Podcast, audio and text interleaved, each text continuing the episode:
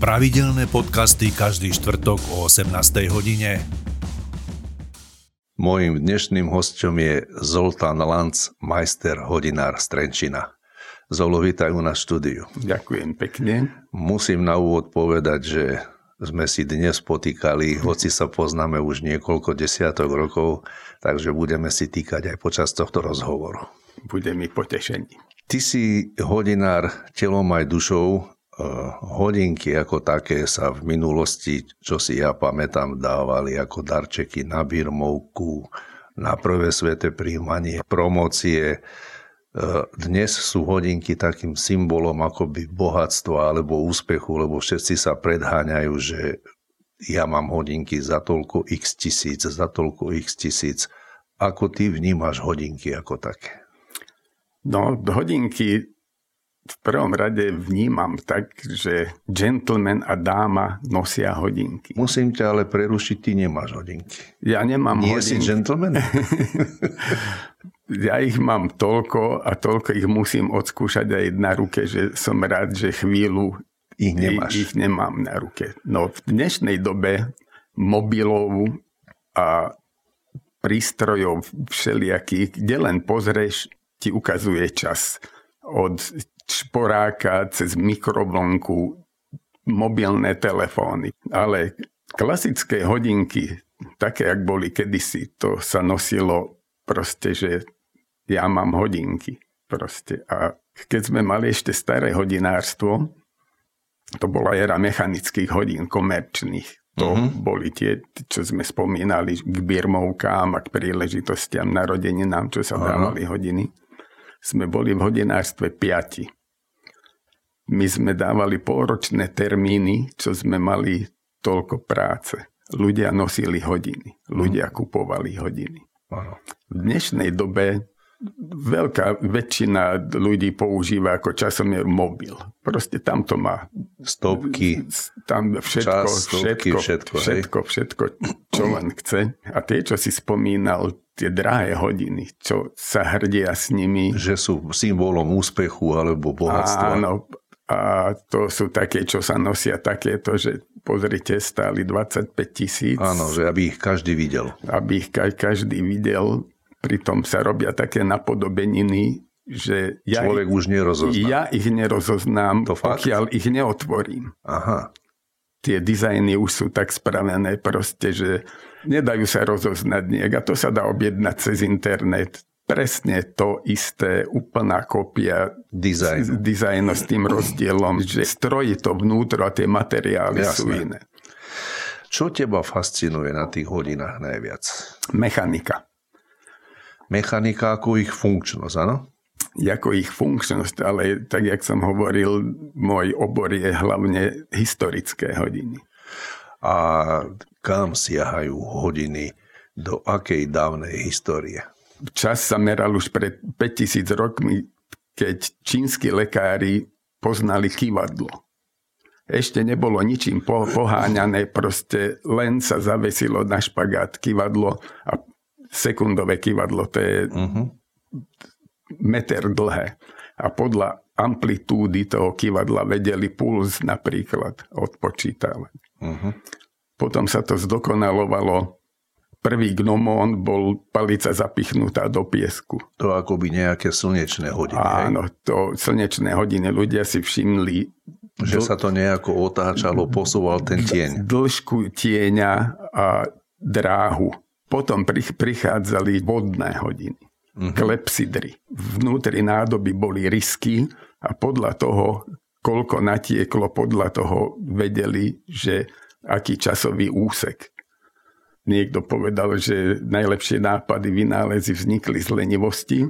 Už ne, sa im nechcelo nakúkať do tej misky, tak si zobrali korkový štupel s kúskom drátu a už ho ohli von a už sa mohli z diálky pozerať zvonku na to. Uh-huh. Ako to stúpa, ako to klesá.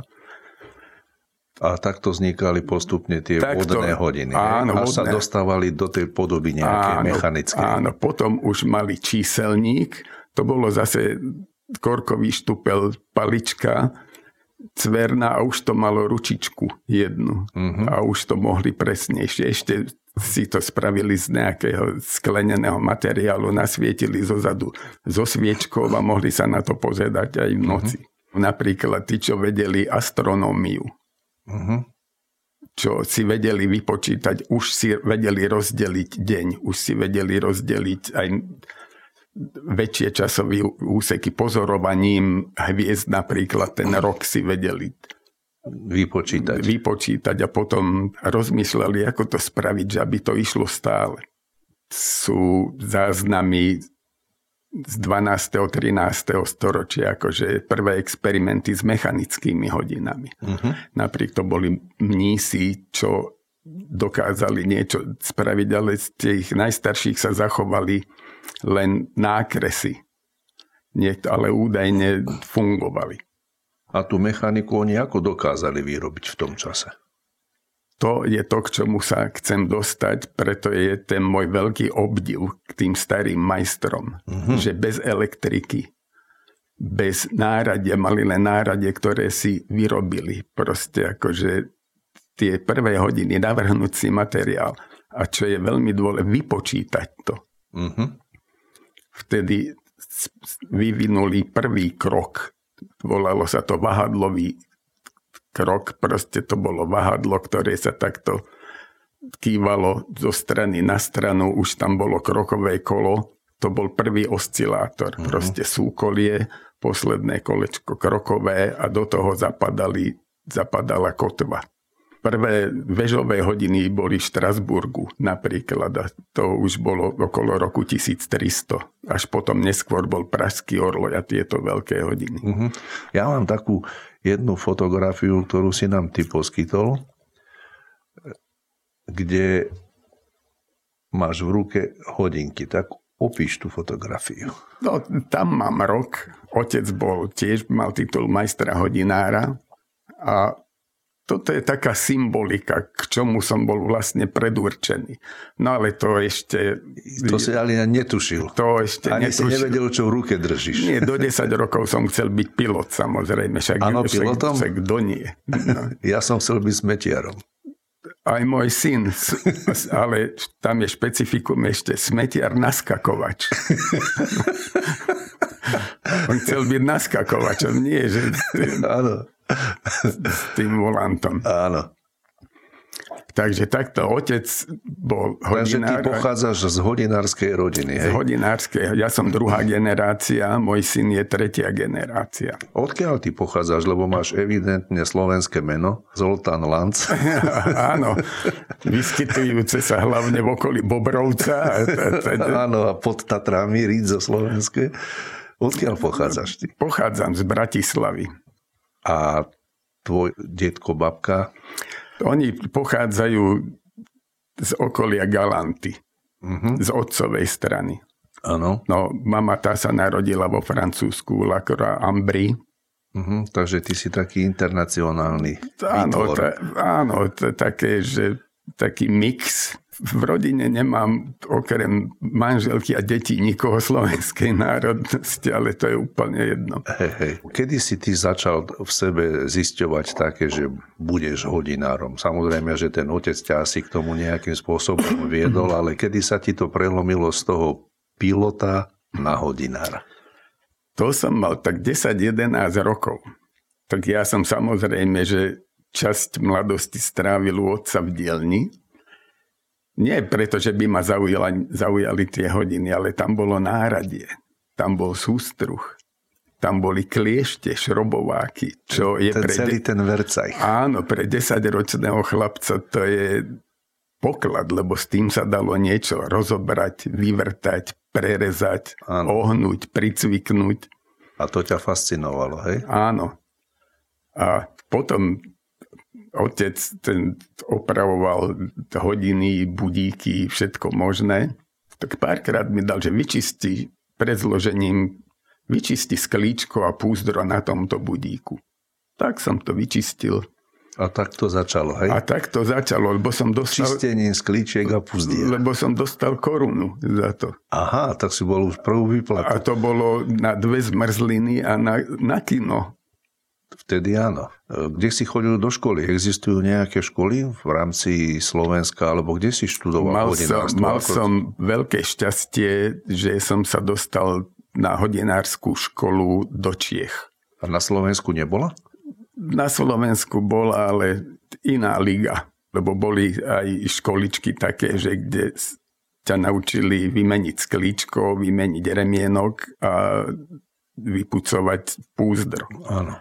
To zas je, hovorím, iná liga. Tuto bolo všeobecné hodinárstvo. Ja som mal hlavne tie staré hodiny. Hey, ako historické, áno? Ako historické hodiny a to tam sa k tomu prepracovávaš cez starožitné hodiny, uh-huh mechaniku všeobecne, až sa dostaneš k tým historickým hodinám. Spomenul si také zaujímavé spojenie, že môj otec bol majster hodinár. Áno. To ako dostal taký titul, alebo to sa ako získava takýto titul? Po rokoch sa to získava praxou a ten titul ti udeluje, to je nejaká komunita, ktorá ho udeluje? To, to, je, alebo... to je komunita, to není ani cech, ani nič, proste to je komunita, ktorá mu dá vedieť, že odteraz môžeš používať titul majstra hodinára. Tak kedysi to bolo tak, že boli učňovské roky, tovarišské roky. Uh-huh. Ten tovariš potom spravil nejakú významnú prácu. Uh-huh. A vtedy bol cech, vtedy ešte zámočníkov, kováčov, čo mohol používať majster uh-huh. tento, tento titul. A ty si sa k tomuto titulu majster hodinár ako prepracoval? Kto ti ho udelil? To nebola komora proste hodinárov, to boli aj moji bývalí profesori, starší kolegovia uh-huh. a keď už som mohol prevziať a učiť učňov, tedy už som mohol začať používať akože ten ten titul majstra hodinára, lebo už si tie vedomosti odovzdával ďalej. Učíš niekde na škole, alebo robíš nejaké prednášky, alebo koho vlastne učíš? Dnes chodí prednášať históriu a konštrukčnú mechaniku časomerných prístrojov. A to prednášaš komu? To, je, to sú muzejníci, galeristi, kunsthistoristi, pre niektoré aučné strediska ako uh-huh. Doroteum, Soteby, nejaké hodiny, čo nevedia oni ni- nič, tak si ma objednajú proste a k tomu to znamená, ako keby chceli o tom počuť, že akú majú hodnotu, akú majú kvalitu a tak ďalej, áno? Kvalitu hlavne, hodnotu, tá je pohyblivá, to si určujú oni. A hlavne vek napresno, kto to mohol robiť, z, č- z čoho to vyrábal, sú regionálne štýly, uh-huh. čo sa dá tiež vyčítať z tých hodín. Každý jeden ten majster hodinár si materiál navrhol a vyrobil sám. To bolo tajomstvo dielne. Každé tie hodiny, ktoré boli vyrobené, boli akoby originál. Originál. Boli i kráľovskí hodinári, ktorý vyrobil za život len dvoje hodiny a nemusel prstom pohnúť do konca života. To, to bolo, uživilo na celý život. To bolo tak cenené kedysi. Uh-huh. V Amerike ešte koncom 19. storočia hodiny, veľké hodiny nástene boli ako platidlo. Za mechanické nástenné hodiny sa dal kúpiť kus ranča alebo dom treba. Teraz si hovorí hodinár kde kto a pritom jeho vedomosti končia pri výmene batériek a sklíčka alebo remienku. Uh-huh. To není hodinár, proste to je, to naučím šimpanza za pol hodiny vymeniť baterku a to ešte nemusí byť nejaký chytrý šimpan. Keď by sme sa mali trošičku porozprávať o tých e, dávnych hodinách, o tých technológiách, ako sa to všetko robilo. Toto sú aké hodiny? To sú renesančné hodiny. To je 1560, 1580. To sú ešte jednoručičkové. Vtedy minutová ručička nemala nejaký význam. Aha, áno, tam je len jedna ručička. To znamená, no. ona určovala len hodinu, hej? Len hodinu. No a po pol hodinách je to tam značené a menšie časové úseky sú tam ešte. Uh-huh. Volali ich sedlové hodiny, lebo sa nosili pripevnené na sedle. Tam majú také ucho, uh-huh. tam v pozadí, čo je vidieť. Áno. masívny, robustný stroj. Tieto vážili tak skoro kilo. No a tieto hodiny sa ti dostali do rúk bez toho, bez toho mechanizmu celého. Bez toho hej? mechanizmu. A ako si sa k tomu teda e, postavil, že si sa musel dostať do tej pozície toho majstra, čo ich robil do tej doby, alebo ako si to začal riešiť, to, čo tam chýbalo? Musíš začať rozmýšľať tak, jak on, od tých základní a potom ideš postupne. To znamená, Máš... toto všetko, čo vidíme, toto si vyrobil ty, to tam nebolo, áno? To tam nebolo od prvého kolíka až po posledné kolečko. Vidíme tie základne, to sú železné. Presne takto to bolo kované. To, čo tam vidíme, tie žlté, to sú ložiskové púzdra, tie sa tam robili kvôli treniu, lebo to ideálne trenie ocel Mosac napríklad. Ale pretože Mosac bola drahá, tak tie základne sa robili železné. Uh-huh. A ty si musel pochopiť toho majstra, ako to on celé nejakým spôsobom riešil, áno? Ako to myslel, ako to rozložil, všetko tam. Ako dlho ti to trvalo, kým si tie hodiny dostal do nejakej takej funkčnej podoby? Tieto som robil 8 týždňov. 8 týždňov absolútneho sústredenia a boli tam aj situácie, že pokus omyl, pokus omyl, uh-huh. lebo na šup to sa nedá, že nakreslím si to a hneď to bude fungovať. A existujú aj nejaké dobové výkresy z tých dávnych čias, ktoré by vedeli povedať, ako to bolo? Určite existujú, ale to si tie dynastie hodinárske, tie hodinárske rody si to chránili. Takže tých nákresov sa zachovalo veľmi málo. Uh-huh. To bolo rodinné striebro, ktoré sa podávalo z otca na syna. Pokiaľ nemal syna, tak sa mu dcera vydala a si zaučil zaťa trebárs boli rodiny, ktoré vyrábali len oleje. Keď už sa zistilo, že trenie sa dá eliminovať Nejaké, olejom. Áno, nejakú... To boli paznechtové oleje vtedy. Ako, tie boli síce kvalitné, ale mali nevýhodu, že stárli, sa kazili. Takže každých 5 rokov sa museli vyčistiť také, takéto hodiny. A ty si tie hodiny, tieto konkrétne, ktoré sme spomínali, keď si to vyrábal, to no. vnútro, hej, tú mechaniku, ty si urobil na prístrojoch dnešnej doby, alebo tiež si sa to snažil robiť tak, ako to robili vtedy? Tie rotačné sú, súčiastky som robil na elektrickom sústruhu, oni mali šlapací sústruh.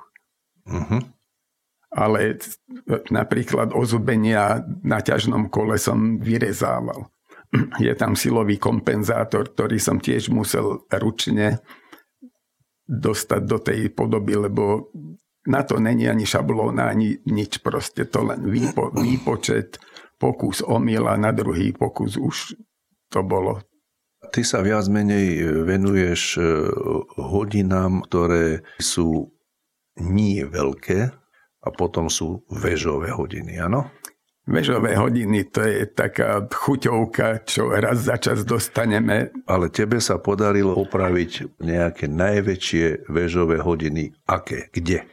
No, tieto, na ktoré sa práve pozeráme, sa našli v kostole v Ivanke pri Nitre. Som bol oslovený, že aby som sa pozrel na ne. To je aký že, rok toto? Že čo s tým, no rok. Toto je 16. storočie, tieto hodiny. A keď si ich našiel, boli v stave? V, v takom stave, že ono to vyzeralo skôr ako padnuté lešenie, ako hodiny, Aha. lebo netopiere a holuby tam nechali, vykonali svoje. Vy, vykonali svoje. No ale keď som ich videl, tak sa mi zastavil dých. A v čom ťa očarili? Čo bolo na nich také, že, si, že sa ti dých zastavil? Toto sú prvopočiatky veľkého hodinárstva u nás. To sú tie plátované základne. To sú tie pláty, čo sú tam po bokoch. Veľké kované šroby. Toto je kovácká práca. To sa všetko kovalo, dopilovávalo. Niekde je fotografia, že stojím na nich a ani ma tam není vidieť pomaly, oni sú tak veľké. Tá šírka je okolo 2,5 metra uh-huh. a výška také 2 metre určite. To znamená, že vy ste ich najprv museli tam akoby rozobrať, hej? Rozobrať do šroba, odviezť do ateliéru na veľké hodiny. Garáž som nazval ateliérom. Ako to je Bol som v tej garáži. Áno, to je vznešenejšie.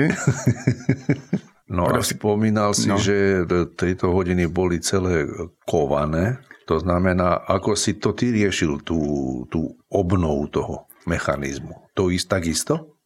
Tak, tak isto, pokiaľ chceš zachovať, aby to bolo autentické, aby sa to nebilo. Proste, že to ty si ako reštaurátor nejakých starých obrazov, áno? Áno, len je to železné. to znamená, že e, zase si sa musel ponoriť do tej, do tej hlavy tých konštruktérov tej doby, ako to vtedy áno, urobili. Hej? Áno, to, oni sa volali veľkí hodinári, lebo boli veľkí hodinári malí. Tí veľkí hodinári, oni vznikli z kováčov a zo zámočníkov. To boli puškári, uh-huh zámočníci a odnož hodinári. Keď e, hovoríš o tom, že tieto väžové hodiny to je len tvoja nejaká vedľajšia činnosť alebo záľuba, je to aj nebezpečná práca, lebo ja keď som bol prítomný, keď ste opravovali e, hodiny na hrade, toto sú hodiny vo veži. V hodinovej veži. V hodinovej veži, jak sa vschádza na hrad Trenčiansky. A ja keď som tam bol to pozerať, keď ste to dávali dole, tak toto približne vypadalo, tak to sú až nebezpečné výkony. No, nebezpečné výkony, no som sa venoval dosť horolezectvu a horolezecká technika sa mi zišla už viackrát pri oprave číselníkov napríklad. Tu je dôkaz toho, že ako sedíš ako horolezec pri umývaní okien a ty opravuješ hodiny. Áno, ja tam malujem číselník. Toto je v Novom Smokovci, kde bol zanedbaný číselník, úplne hodiny tie boli vykradnuté hrdzavky, tak, tak sme to reštaurovali. E, ty keď e, opravuješ tie e, veľké vežové hodiny, tak keď ich nachádzaš, vypadá to hrozne a potom keď to celé zložíš to, tak to vypadá približne asi takto. Ako keby boli nové. Ako často si to vyžaduje údržbu, sa o to starať, lebo to už potom, keď to opravíš, tak zase sa musíš o to aj starať, lebo zase ten zub času sa tam podpisuje. Radšej sa o, o to starám sám, proste letné, zimné premazanie. Radšej tam idem osobne, ako keby tam niekto mal prísť s VDčkom, vystriekal ich a s tým, že však a sú myslel prema... si, že sú už premazané, hej? Áno, to sú oleje, ktoré sú určené na časomerné prístroje na hodiny. Uh-huh. Je tam asi 3 alebo 4 druhy tých olejov. To, každý má inú kapilaritu, každý je na niečo iné. Ocel na, mo, na mosac napríklad, mosacné ložisko, Ocel... Jasné, to sú už také, také technické, špeciálne technické áno, veci. A to skôr zaujímalo, že aký ten časový horizont si to vyžaduje, tá, tá údržba, že či stačí raz za rok prísť, tam ľudovo povedané pozametať a vystriekať to, alebo je to nejaká mesačná záležitosť. Dvakrát do roka to premazanie sezónne, lebo na zimu je iné. Uh-huh. To, tie tepelné rozdiely proste, že kvôli tomu. A raz za 5, za 10 rokov prečistenie. Proste rozobrať tie ložiska, vyčistiť, premazať. O koľko takýchto väžových hodín sa teraz staráš približne? To, to, tieto trenčianské, to sú na meskej veži, to sú už ako družicou riadené, ale je tam aj mechanická časť. Je v takýchto hodinárov, ako si tí majstrov hodinárov na Slovensku, koľko vás vôbec je? No, ja poznám seba a môjho syna. Takže až dvaja? Hej, sú určite, čo sú špecializované opravovne, ale len na jeden druh hodín. Ale ano. takto, že univerzálny, neviem, oni možno sú proste, nechcem nikomu blížiť. Samozrejme v Bratislave tam pravdepodobne tiež je niekto. Ja sa pýtam preto, že či ťa nevolajú z druhých miest, aby si išiel opravovať, e, lebo však tých veží a kostolov je no. strašne veľa, kde sú hodiny, že či ťa nevolajú, aj k nám príďte pozrieť, aj k nám príďte opraviť, alebo kto sa tam o to stará? No, neviem, kto sa im o to stará. Možno, sú, možno je tam niekto zaučený proste, akože to funguje. Alebo že vie, čo má urobiť to e, najzákladnejšie. Tie elementárne hej? veci, že áno. Ale sme robili v starom Smokovci, v novom Smokovci. Uh-huh. No však z toho nového Smokovca pán Farár nás odchytil v starom Smokovci, však keď už ste tam, však to máte len kilometr tuto dole. E, spomenul si tých e, hodinárov, že ich nie je dostatok a že poznáš len teba a tvojho syna. E, má syn záujem o toto remeslo, alebo si mu to len vysvetlil, že poď, toto budeš robiť so mnou a Nie, to, budeš sa mať dobre? No, ako remeselníci všeobecne neviem, čo je dobré. No hovorí sa, že remeslo má zlaté dno. Áno, to, to má aj pokračovanie, ale to zase ne, nebudeme sa o tom rozširovať. So synom to bolo tak proste, že jeho bavili auta, uh-huh. ale autíčka najprv, keď bol malý. Tiež moja dielňa bola pre ňoho taká 13. komnata, kde mohol on, kde mal prístup. A to už zase kliešte, náradie rôzne. Najprv si to odskúšal na autičkách. Áno. No ale evidentne mal šikovné ruky proste, lebo to aj keď niečo pokazil alebo zlomil, ide o to, že ohmatať si náradie, vedieť ho používať. A keď ho sleduje, že ako on bere to náradie, ako rozmýšľa, tak už vtedy vidíš, že či áno, má na to ťah, alebo nemá. Áno. Tak reku, dobre, tak on je tiež vyučený hodinár, ale to v Povazkej Bystrici bola taká školička, taká združená, kde boli aj stolári, elektrikári. Uh-huh. Proste nič. Tam išlo o to proste, aby mal doklad o vzdelaní. Áno. Ale Tuto, ten, ten fortil, to nešlo o žiaden fortil. To nie, to on, on ako druhák bol o tri triedy lepší, jak jeho majster, čo no, to jasné, učil. Jasné. Tak a ja som ho sledoval rok, čo ako funguje. No ale ja, ja som s prekvapením pozeral, že najcennejšie je to, čo sa sám naučí. Uh-huh. Jemu už stačilo raz ukázať a už sa nikdy na to nepýtal, už to vedel a už sa zdokonaloval. Teraz robí také veci, že to mne sa dých zastaví, proste chronografy.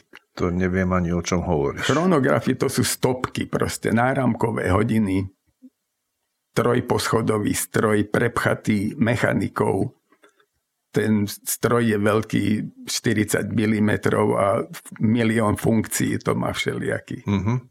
Takže čisto chirurgická práca. To je očná chirurgia proste, lebo to je napresno. Tam jeden zlý pohyb a sa zničia hodiny za drahé hodiny. Akú vlastnosť by mal mať hodinár? Hodinár by mal mať hlavne trpezlivosť trpezlivosť a technické myslenie.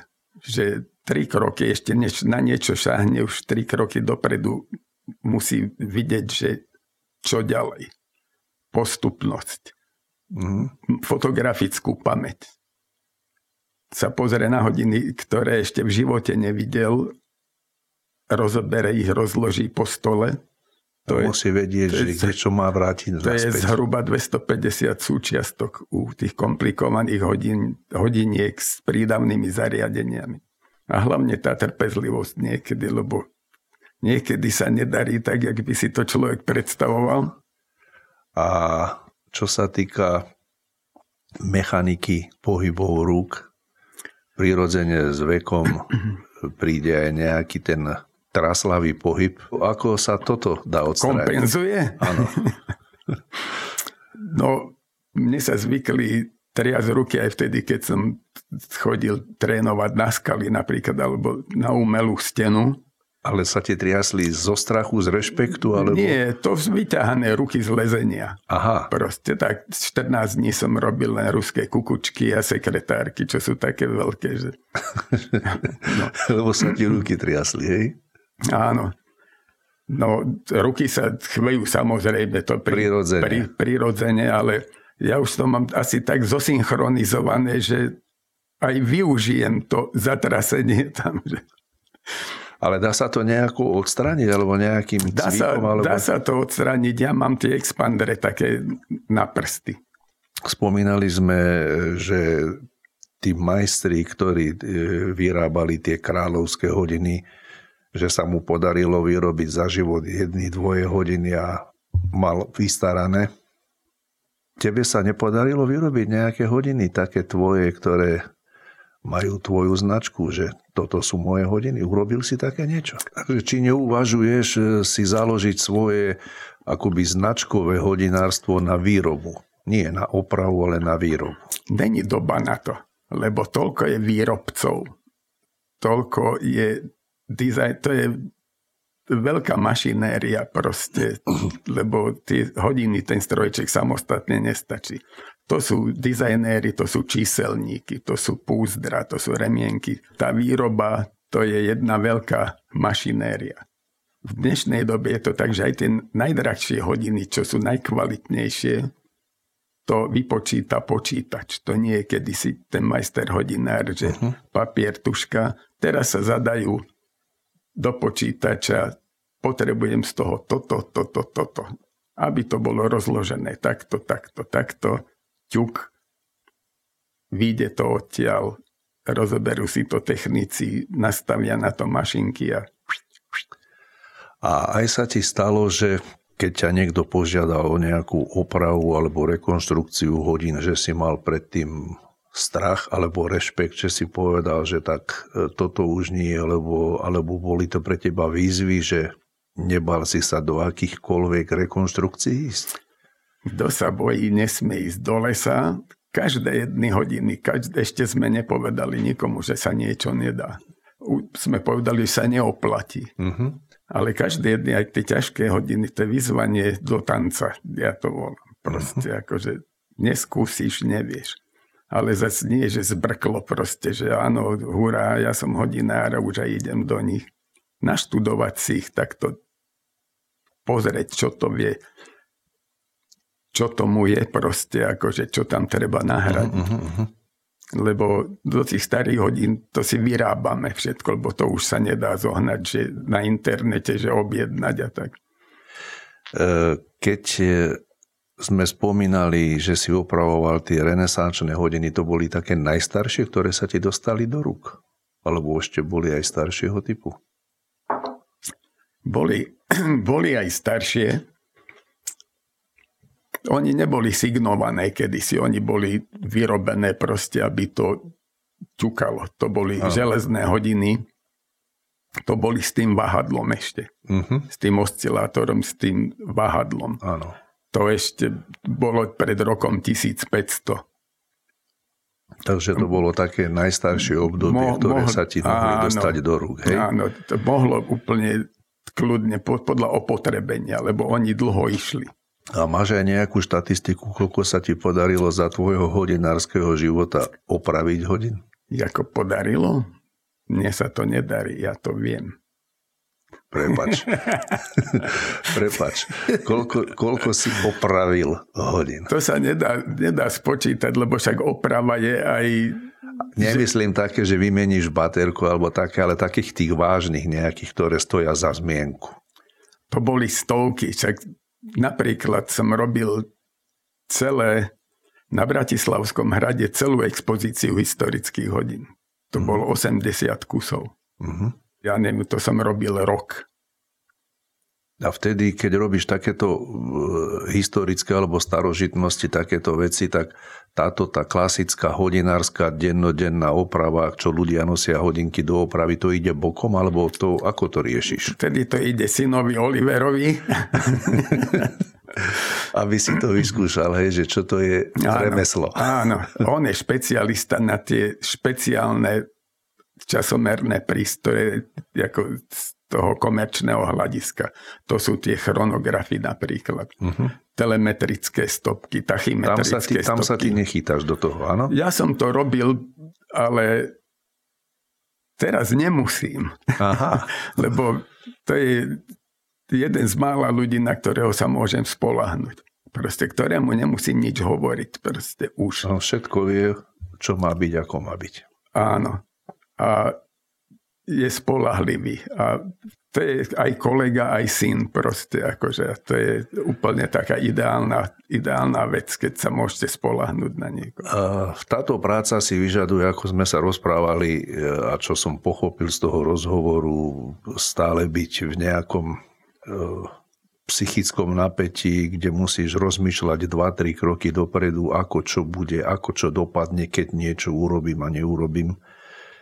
E, ako ty relaxuješ? Kde, e, kde, kde naberáš nejakú takú energiu na to, aby si, okrem toho, že si muzikant, keď sme sa v dávnych dobách spolu stretávali. Áno, áno, to bolo e, dávno. Ako naberáš tú energiu? Čo robíš? Pre mňa je absolútne najväčší relax príroda. Uh-huh.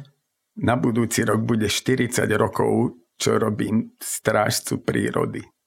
Normálne si ten ranger? Áno, ranger. Na budúci rok bude 40 rokov. Tak tuto mám ako oblast o Biele Karpaty. A ešte mám tak malú, si tam? Áno, ešte mám malú fatru. Ako región? Ako región. Akože mám tú možnosť proste, že aj tam a tam v tej malej fatre to je iný svet proste. Akože. Takže zdroj energie a nejakej psychickej hygieny, psychohygieny áno, je príroda. Hej? Áno, a to som odskúšal, keď, lebo do tej fatry tam chodím asi 30 rokov, keď sme ešte museli strážiť orlie hniezda, uh-huh. čo ich vykrádali. Uh-huh. A to mhm, mhm. boli dvoj, trojdňové služby. Deň, noc proste na vysielačkách. Relácie na pípnutie, že ne, nespím a tak pod, pod stromom tri dny. Keď by sme sa mali vrátiť k tomu hodinárstvu e, z tej minulosti a do tejto dnešnej súčasnosti, zmenilo sa to?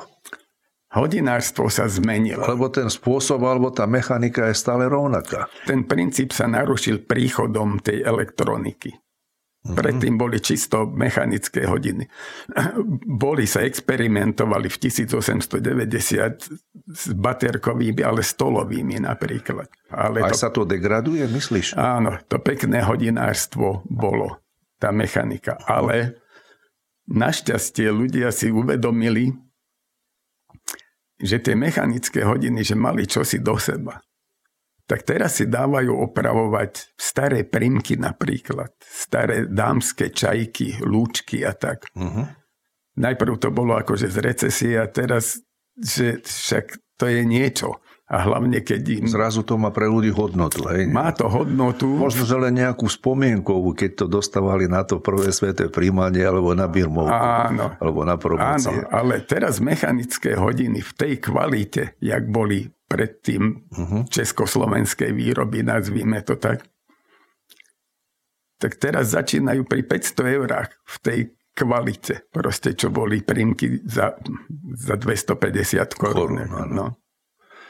Myslíš si, že o takúto prácu hodinárov je dnes záujem? Má, e, vyrastajú noví hodinári? Alebo u nás sa to vôbec ani neštudujú už? Myslím, že v Bratislave je nejaké, nejaká učňovská škola, ale tá sa sústreďuje už len na tieto elektronické proste. Takže taký ten remeselný fortil, to sa nevyučuje. Nie, to pekné čisté hodinárstvo, čo je pôvodné, akože no, no. mechanika také už asi nie. Ani v Čechách sa to neštuduje? V Čechách ešte je zachovaná škola, ale tam už tiež prevažuje tá elektronika. Toto je tam mm-hmm. okrajovo, keď chce niekto proste. Ako, on, ono sa to teraz ako teoreticky. No, teoreticky to je tak, že nejako. Zolo, ideme trošku už do záveru. Dobre. Tak mňa by zaujímala taká vec máš ešte nejaký cieľ alebo nejaký plán, že takéto hodiny by som chcel upraviť? Alebo máš nejaký cieľ, že by som chcel vyrobiť svoju značku, ktorá by tu zostala a syn by to nejakým spôsobom ďalej posúval? Značku nie. Značku nie. Sem tam, keď sa mi chce zavymýšľať, tak si spravím nejakú vlastnú konštrukciu. Ale to není nič také, že esteticky hodnotné, proste len tento systém na škole som z recesie spravil hodinky s vodotriskom napríklad. Čo ma chceli pôvodne vyhodiť zo školy, lebo každý rok bola akože súťaž tvorivosti učňovskej mládeže a tak. Tak raz ma s niečím, čo si som vymyslel a potom škola to predala za neviem za koľko, tak som zanevrel na nich. Tak potom chodili vyzvedať, že tento rok co to bude Zoltáne. som sa odul jak papak, však není umenie byť pripečený, keď má človek 16 rokov, že áno, a hovorím hodinky s vodotriskom. Akože. No, veľké halo. Tak som spravil hodinky s vodotriskom. A normálne striekali? Však samozrejme, že striekali. Od miestneho cyklistu starú galusku, to bol remienok. Tam sa dala natlačiť voda do toho a cez také mikrotrubičky som to vyviedol hore na číselník a keď sa stlatil taký korektor, tak to spravilo, že a bolo. Ja som si vypočul vtedy, čo si akože... No. Takže si spravil prvé hodinky z vodotriskom. Áno.